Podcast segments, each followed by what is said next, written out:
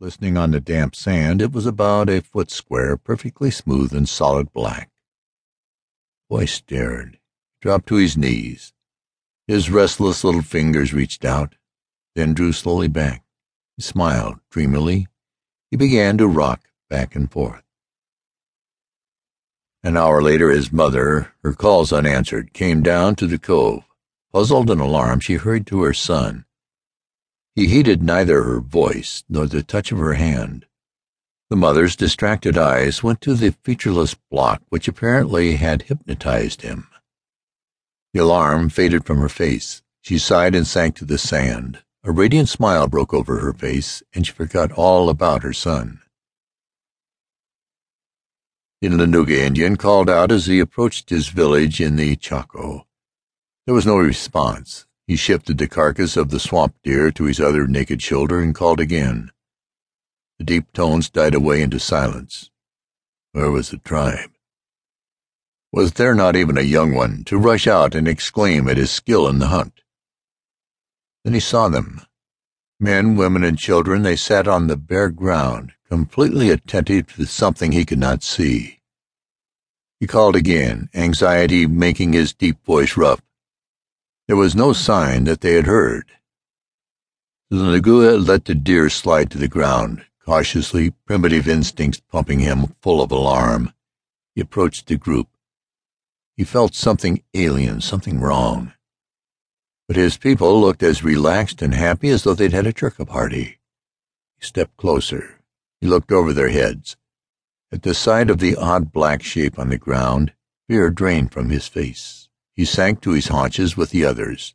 His dark features softened, and he smiled. Walter Swanson lived on the bluff above Madre del Mar's famous beach. His front windows made a perfect frame for the blue of the Pacific Ocean. As he sat talking over the telephone, his gaze roved idly over the view. In the middle of a sentence, he broke off. He was silent so long the receiver made irritated sounds. Something washed up on the beach, he explained. Everybody's running over to it. There was another long silence. Well, I don't know, Swanson said. They're acting kind of funny. Look, I'm busy. Call me back when you've got your mind on business again. Okay, and Swanson dropped the receiver. The man on the other end of the connection hung up with a bang. Then, muttering, he turned to other business.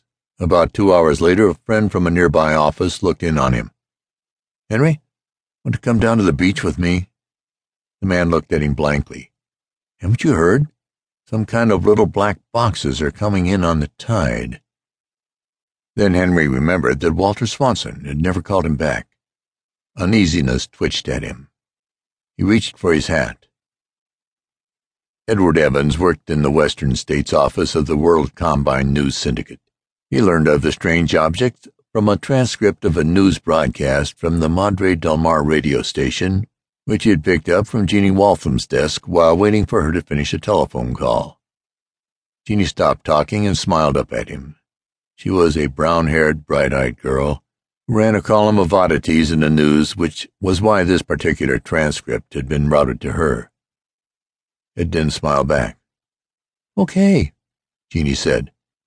Yes, Harpus. I think that item's fresh and heartwarming. Half of the town's chucking everything and trooping down to the beach just to satisfy their curiosity. I don't like it somehow. He chewed his lip. These things been reported from anywhere else? Jeannie shook her head. Description. The girl shrugged her shoulders, a gesture that deserved a lot more attention than Ed gave it. Tell you later after I call Madre del Mar. A boy touched Ed's elbow. Rewrite wants you. Jeannie's eyes lingered on his tall figure as he walked off.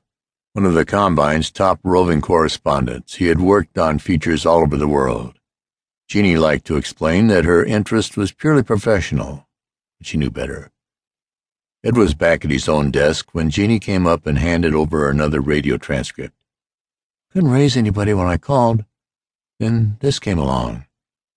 That the Madre del Mar announcer had been excited was apparent, even through the impersonal type copy.